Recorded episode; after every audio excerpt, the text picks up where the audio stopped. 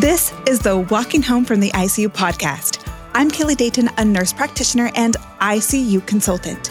I help teams create, awake, and walking ICUs through evidence based sedation and mobility practices. By hearing from survivors, clinicians, and researchers, we'll explore how to give ICU patients the best chance to walk out of the ICU and go home to survive and thrive. Welcome to the ICU Revolution.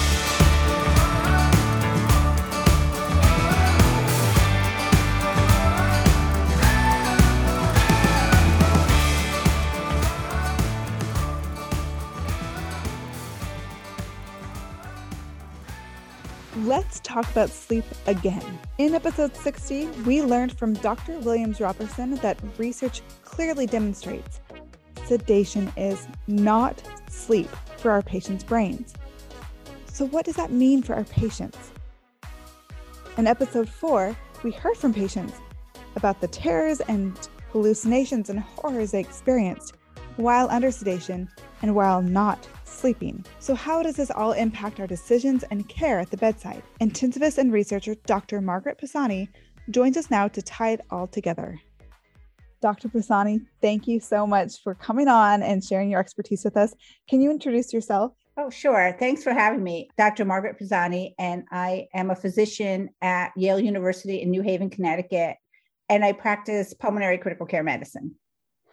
Great. And someone cued me into your expertise because you have done a lot of research on sleep in the ICU, correct? Yes. And so I actually started out my career with a focus on caring for older patients in the ICU. And that with that focus came delirium research and subsequently moved on to doing research in sleep, thinking that delirium and sleep are tied and that sleep is really important for recovery of patients. And what have you found about sleep? Why is it so important to us, just even at baseline and then especially in the ICU? Well, there's lots of studies uh, that are done outside of the ICU that show that sleep is important for immune function. So, studies that have looked at patients, if you give a patient a vaccine and you sleep deprive them versus let them sleep, the patients who sleep amount to much more robust antibody response. There's also data about sleep and worse cardiovascular outcomes. So, lack of sleep contributing to worse cardiovascular outcomes and also data related to sleep and lung function. So, lung function, so forced expiratory volume in one second, forced vital capacity, all go down when patients are sleep deprived. So, that even at baseline is essential for survival, essentially. Right. And actually, there's, I mean, and, and importantly, I didn't even mention this, but there's more and more data now that sleep is really important for cognitive function and linking sleep deprivation over time with things like Alzheimer's, development of Alzheimer's disease which validates a lot of my suspicions because we see in this post ICU syndrome, and we see these high rates of cognitive dysfunction in patients that have been deeply sedated. Yet we also know that sedation is not sleep, that patients that are deeply sedated go however long, what days, weeks without real restorative sleep. So, what role do you think sedation plays in the cognitive dysfunction, the sleeplessness in the ICU? Well, so reducing sedation is a big mission of mine. Um, I think we totally oversedate patients in the ICU, and this has become even more apparent in COVID. And then we maybe don't choose the correct medicines for sedation. And so there are studies that have looked at what does an EEG look like when you give a medicine like a benzodiazepine or propofol or dexmedetomidine and they show that really they really do not mimic normal sleep. You don't really get those deep stages of sleep that you need for restoration of brain recovery of brain function and maintaining like good health.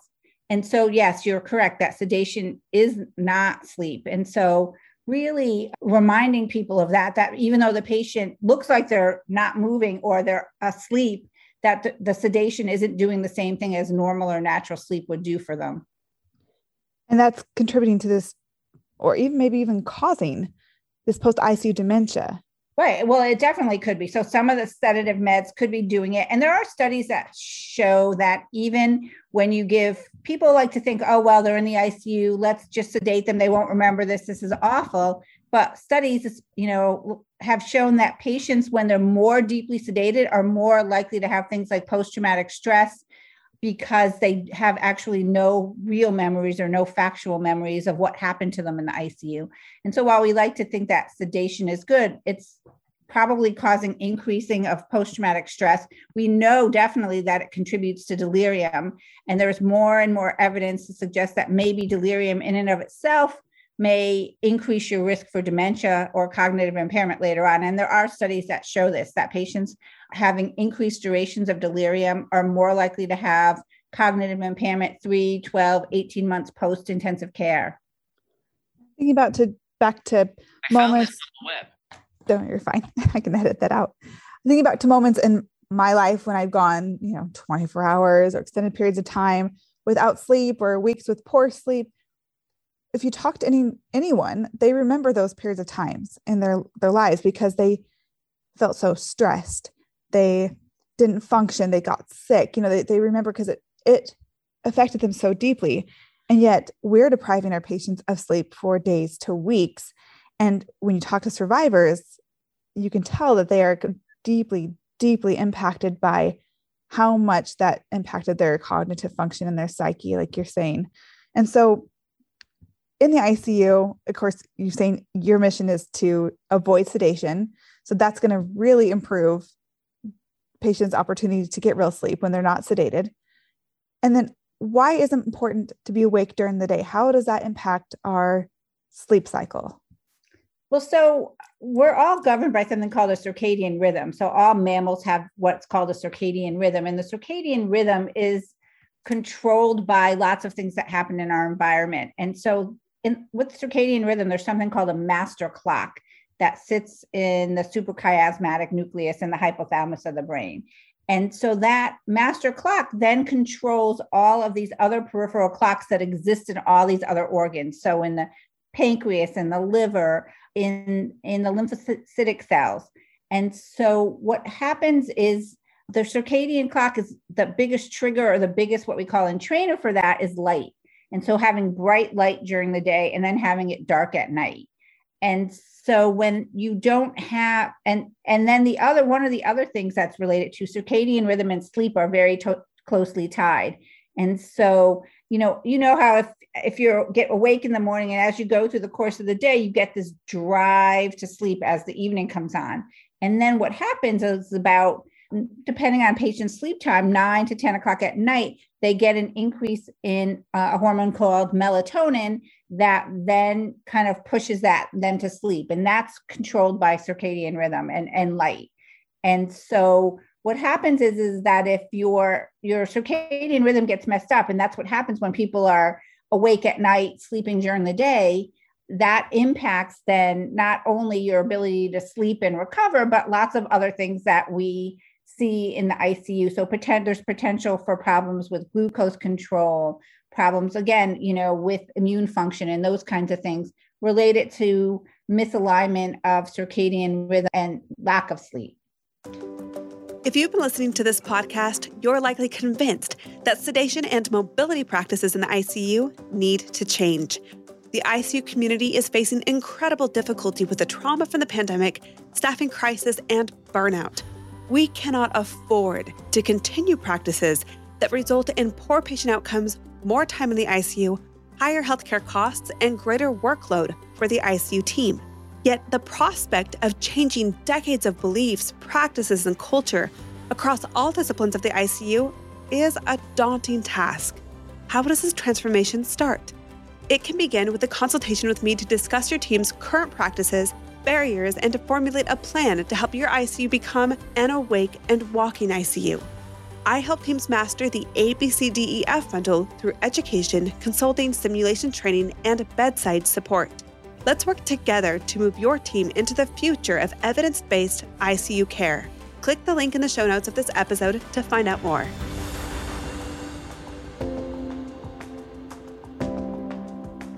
You think about these COVID patients at baseline, they have this, they're in this inflammatory process. They're, they need their immune systems to fight this virus. They are, it's neurotoxic, so they're at higher risk of having neurological impacts from the virus. So when we deprive them of sleep, aren't we impairing their immune system, contributing to the inflammation? compromising their brains even further. Yeah. And so, I mean, it, trying to be able to provide as much sleep and as much normal sleep as possible for critically ill patients is very important. And so, we know from studies outside the hospital that, I mean, or outside the hospital in normal healthy patients, or even in some hospitalized patients, there's less hard data about sleep in critically ill patients, except for we know that it's really disrupted.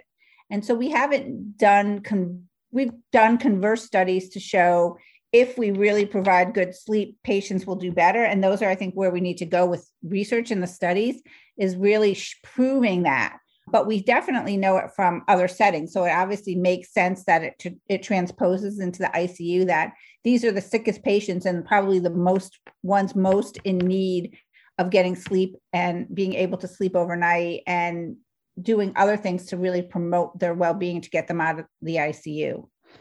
And we know that sleeplessness causes delirium.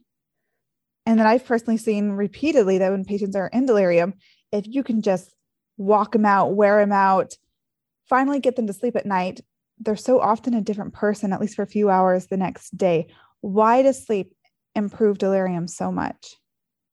Well, so again, probably it's probably multifactorial, right? So the things that cause, if you think about the things that cause delirium, so sleep deprivation causes delirium, right? Mm-hmm. And so obviously letting people sleep, you know, improves it. And we know that we they've done studies actually on trainees, and you sleep deprive them, and after about 48 plus hours of no sleep, they start to act like they are delirious, right? They're confused, they're hallucinating, they're they're inattention, you know, they have inattention, all the symptoms of delirium.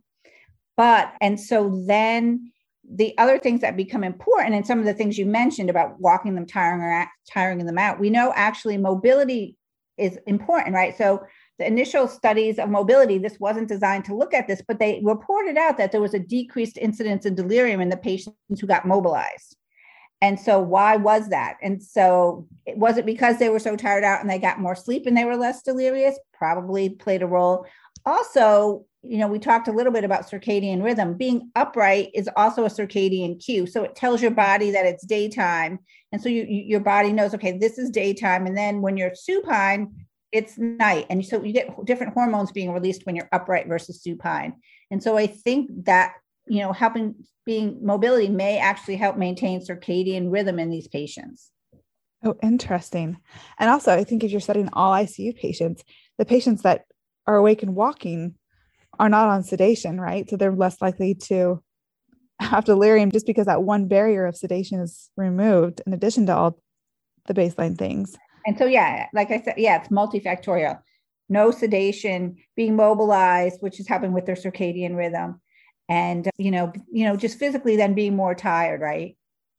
Absolutely. The other thing that we didn't, and there's some data on, it's kind of interesting, but and it's starting to come out more now. There were some studies that came out in the fall that have looked at a lot of the meds we give in the ICU can impact melatonin, which again impacts circadian rhythm, which impacts sleep, right? And so certain meds can decrease or increase your melatonin levels. And so that may be playing a role. And, and, and benzodiazepines and opioids are in that category. And so that those they also may be through that mechanism affecting circadian rhythm, causing sleep disruption, contributing to delirium.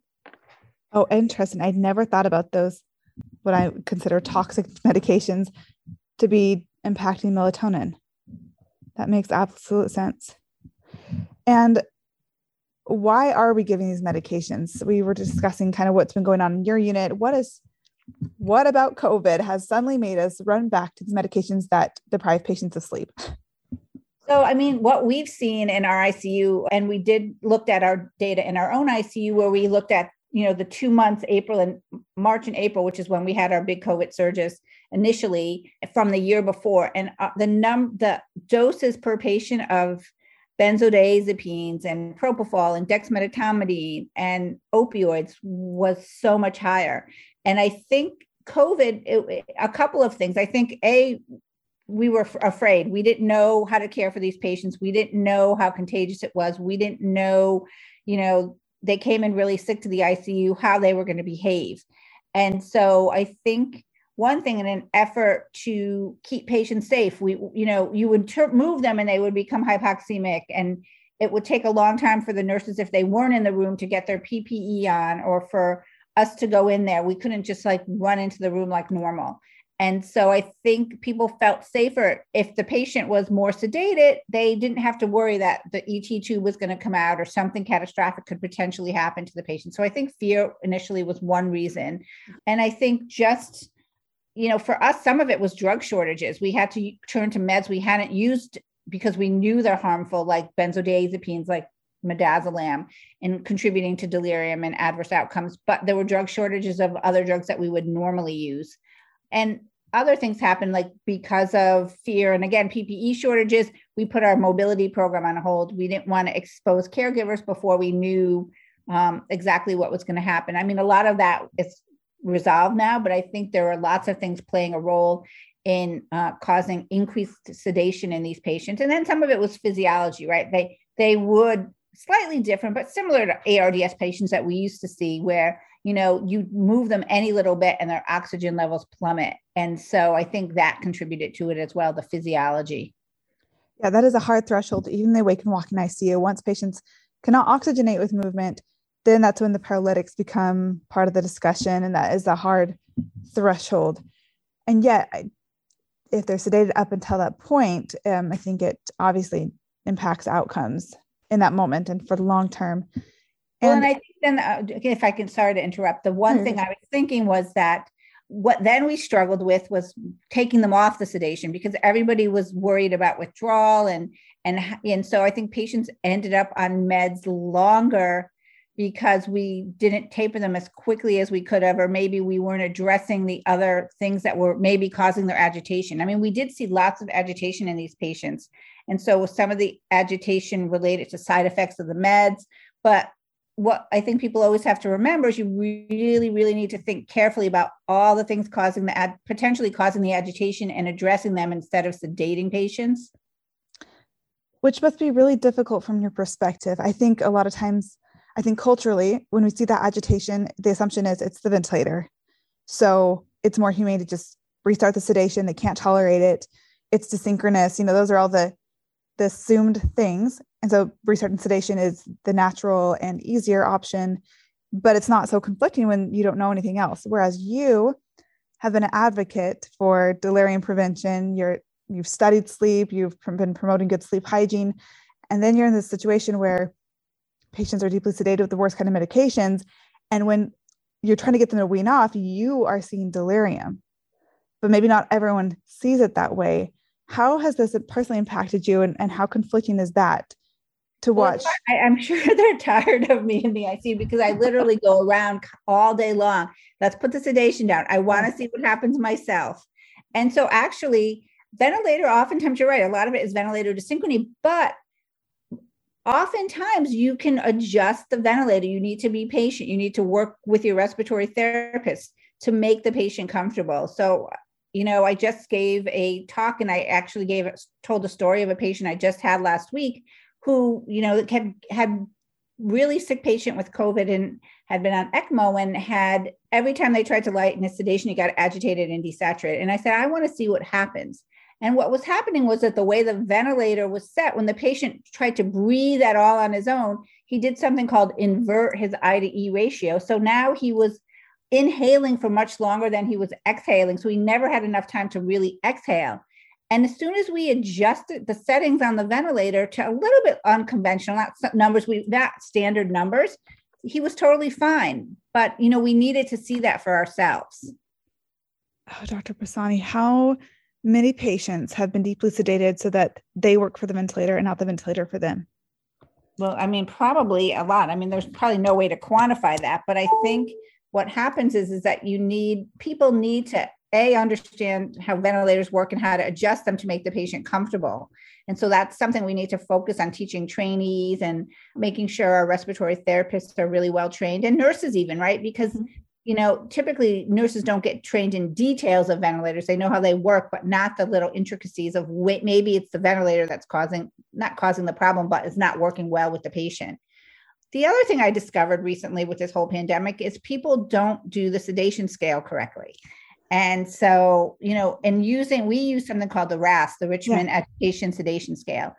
And so people, I would go in and everyone's a minus four, minus five, and they're all charted as like, you know, minus two or minus one. And I'm like, how could this be that my RASs are always so different?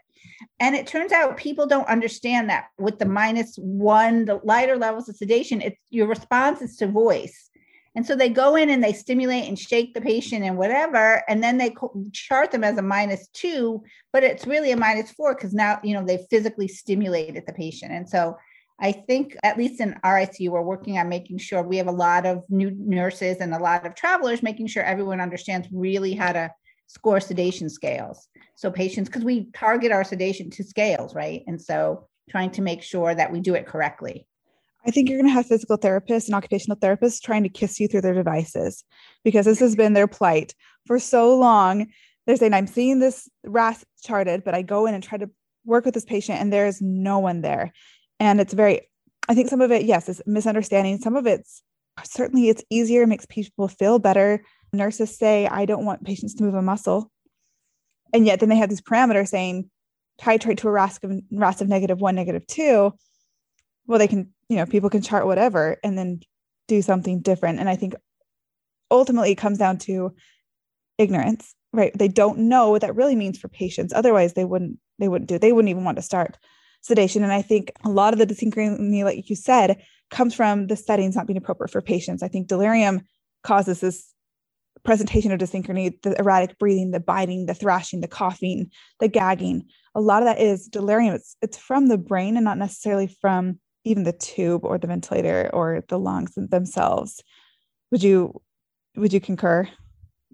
Well, yeah. So I mean, I think yeah, when they're when they're agitated, and I mean, and we see this and if you look at the studies, hyperactive delirium is rare in the ICU because as soon as they're hyperactive, we sedate them. And now they've converted to a hypoactive delirium, right? So if you look at like studies like the Big MIND-USA study, only 11% of the patients had hyperactive delirium because the minute they move or do anything, we sedate them, right? And part of it is culture of trying to keep patients safe. And from a nursing standpoint, you know, they're responsible, right? They yeah. if the patient self extubates or the patient falls out of bed or something. And so I think the fear of that kind of dictates some of what gets done.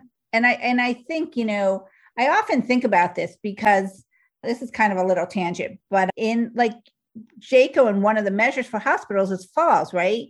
And so the best way to prevent falls is to never move anybody, right? If no ah. one ever gets out of bed, they can't ever fall. And so you know, I think the pendulum needs to swing a little bit back towards the middle so we can, you know, actually move and mobilize patients because it's important not only for maintaining functional status, but, you know, again, I, like I said, I think it's a circadian cue to be upright and then will help with sleep. And the ironic thing is, when we don't move people, when we keep them quote unquote safe in bed, we create fall risks. We let them get so weak and atrophied that they will eventually fall because they can't hold their own weight. Whereas if we'd started right away, we would have prevented that fall risk and, and, and the safety of delirium. I mean, delirium is a huge risk. That's when you get the self extubations and the falls and the thrashing, the line removals, and yet patients are safer when they're not sedated and not so weak and delirious. So, what does that mean for your unit now? Have you seen patients be on ventilators longer? Have they been has this impacted their discharge dispositions? I mean, have you witnessed the statistics that we see with sedation? Yeah. So, I mean, actually, we were doing good before COVID. So, right. now we have to get back there because I think, you know, people have, are starting to translate even some of that practice from COVID into patients who don't have COVID. And I'm like, you know, and, and so I think we're working on, you know, re education and making sure people understand sedation and delirium and the importance of sleep. And so we actually have a sleep protocol in our ICU that allows for like what we thought you know, obviously patients need more than this, but we thought four hours of dedicated sleep was something we could at least guarantee for everybody where people aren't in the room. We have I have two really amazing young mentees, Melissa Knauert and Lauren Ferrante, who are both investigating this kind of stuff, looking at sleep and circadian biology is Melissa Knauert's area of interest. And then Lauren Ferrante looks at functional status, cognitive decline, and interventions to improve outcomes in older ICU patients that include like, and they're both looking at bundles. So things that include mm-hmm. occupational therapy, physical therapy, sleep promotion in the ICU, and looking at circadian biology in the ICU as well. And so I think really trying to get people, I think if we could, ch- and some of it is culture change and practice change, yeah. right? We've actually done this part, we've done a good job with is like getting nurses to stop drawing labs at two in the morning or getting them to stop giving baths in the middle of the night you know allowing them time to sleep. We're not doing our so we've retimed everything we've done in our icus they don't do the floors. They don't empty the trash in the middle of the night anymore like and you know they used to. And so really trying to do that and then working on reducing medications and then working on making sure everybody gets PTOT mobilization early mobilization when possible are the things that we're focusing on. We've done some stuff that has looked at sleep in the ICU, and like other places, we've shown, like when we've done polysomnography, that patients don't sleep. They don't ever get into the deep levels of sleep. So they only when they're have sedated or in general? Both. Both. and so, and actually, in some of the patients, we did this study where we looked at the EEGs that were done in our ICU, and the patients with delirium really had no dis- discernible. A lot of them couldn't, you couldn't even grade sleep on. Be, mm. You know, like if you looked at the EEG for sleep, because they didn't have the normal characteristics of sleep on their EEG. And so, I, you know, I think that there's an important link there.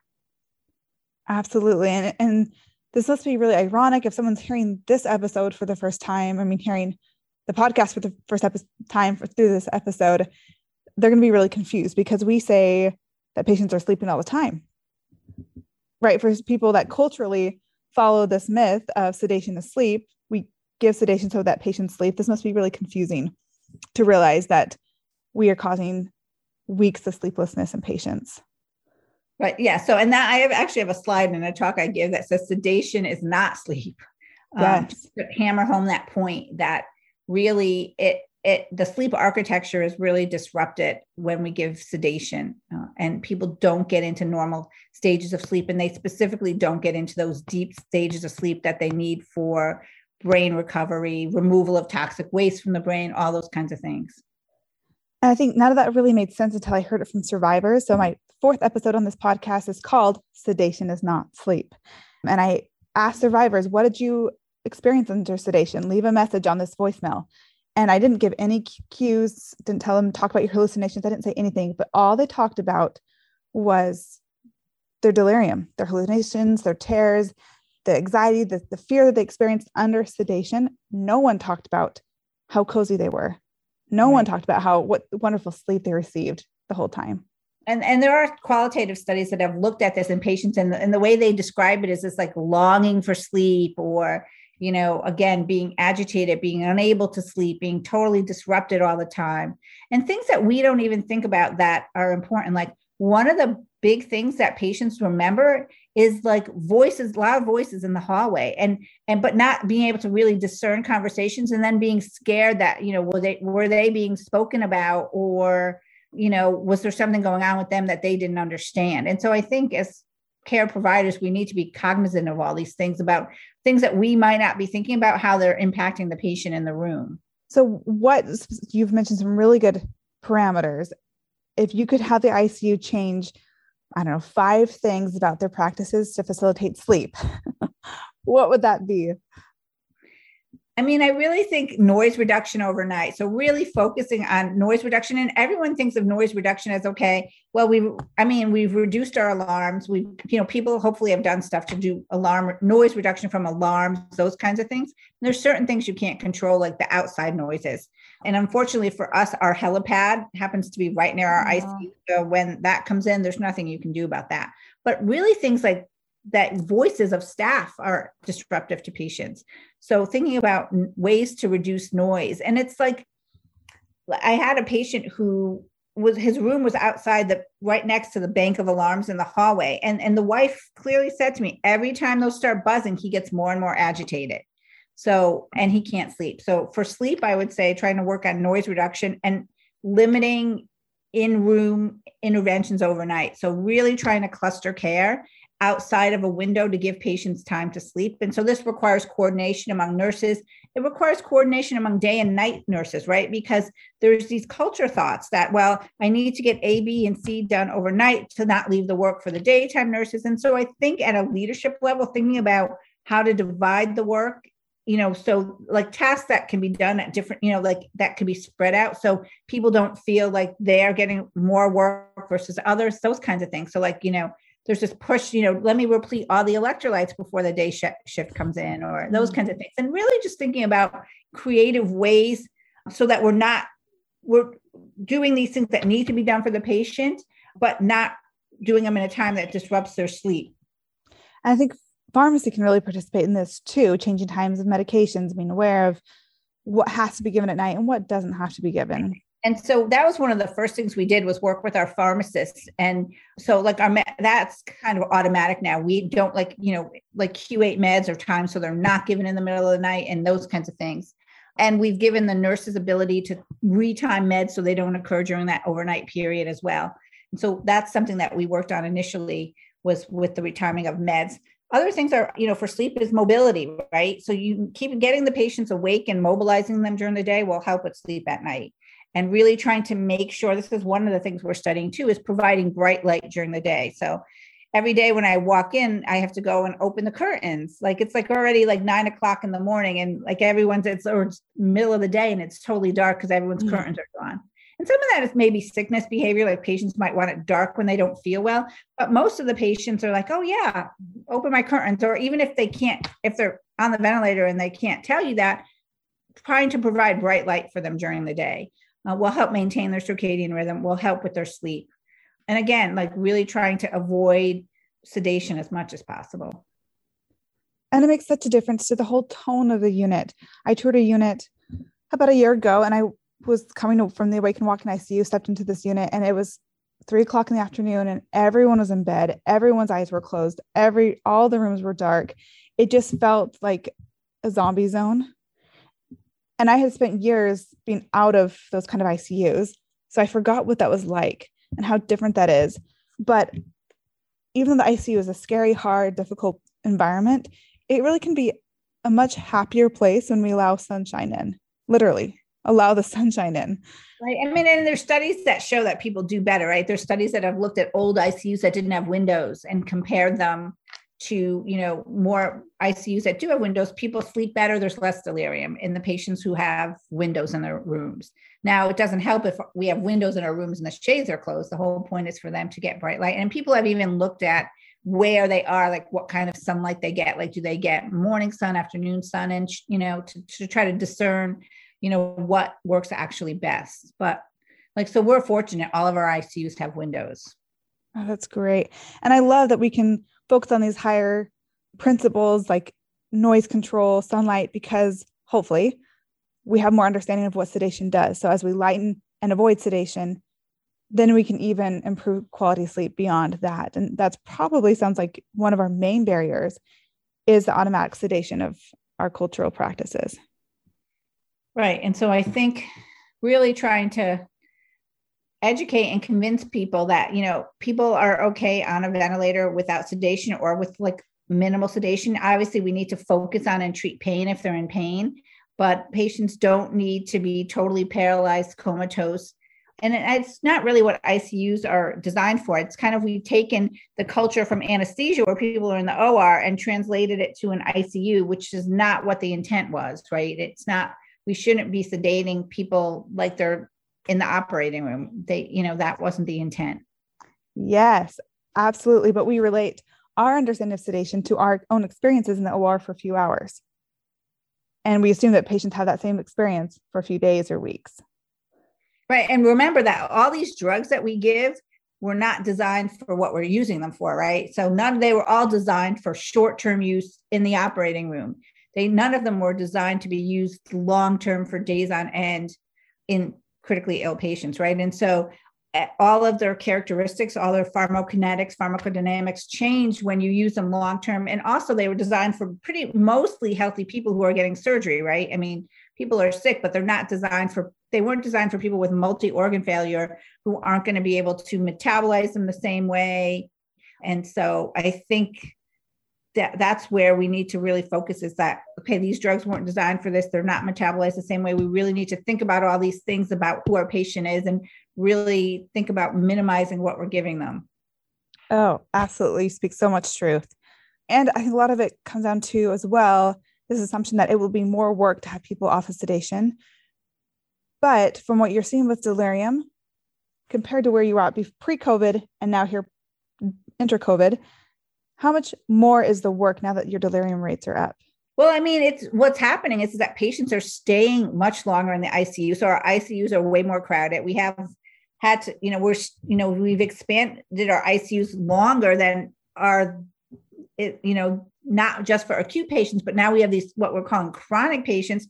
And some of it is the fact that they're still recovering from all the impact of sedation, delirium, their illness itself right? And so I think the I think it a increased costs and patients are staying longer, right? Because they're sedated, right? So if you even once their organ function is improved, they're still delirious, and so you can't send. So I can get somebody better from the pulmonary standpoint, but if they're that delirious, I can't send them out of the ICU to the floor because their nursing staffing isn't safe to care for them on the floor. So we're creating a problem of you know, increasing our ICU numbers for patients who wouldn't be there if they weren't so delirious. Absolutely. And the repercussions of that are so much more obvious now than they were a year ago. And so hopefully this is going to be our trigger. This is going to really put this right in our faces that we have to address what's happening in our system and, and how to decrease the suffering as well as costs and impact to our community. Well, thank you so much for all of your research and good work on sleep in the ICU. Is there anything else you would share with the ICU community?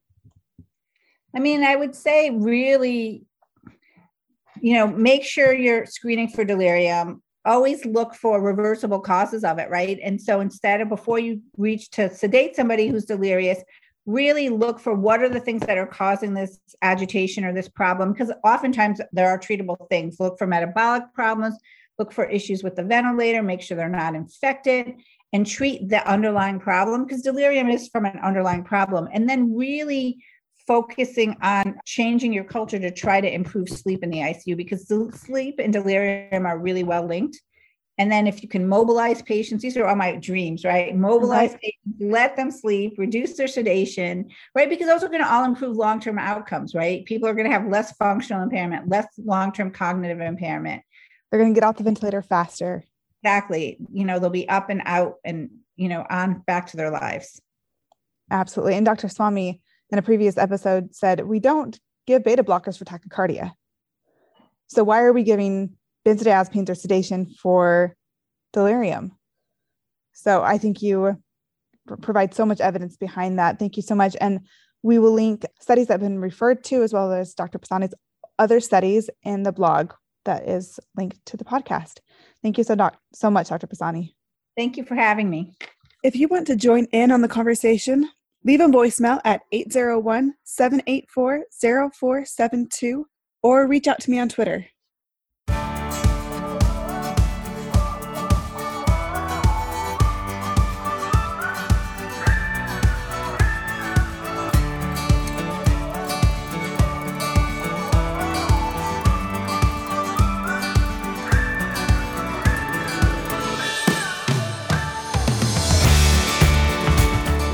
Schedule a consultation for your ICU, as well as find supportive resources such as the free ebook, case studies, episode citations, and transcripts, please check out the website www.daytonicuconsulting.com.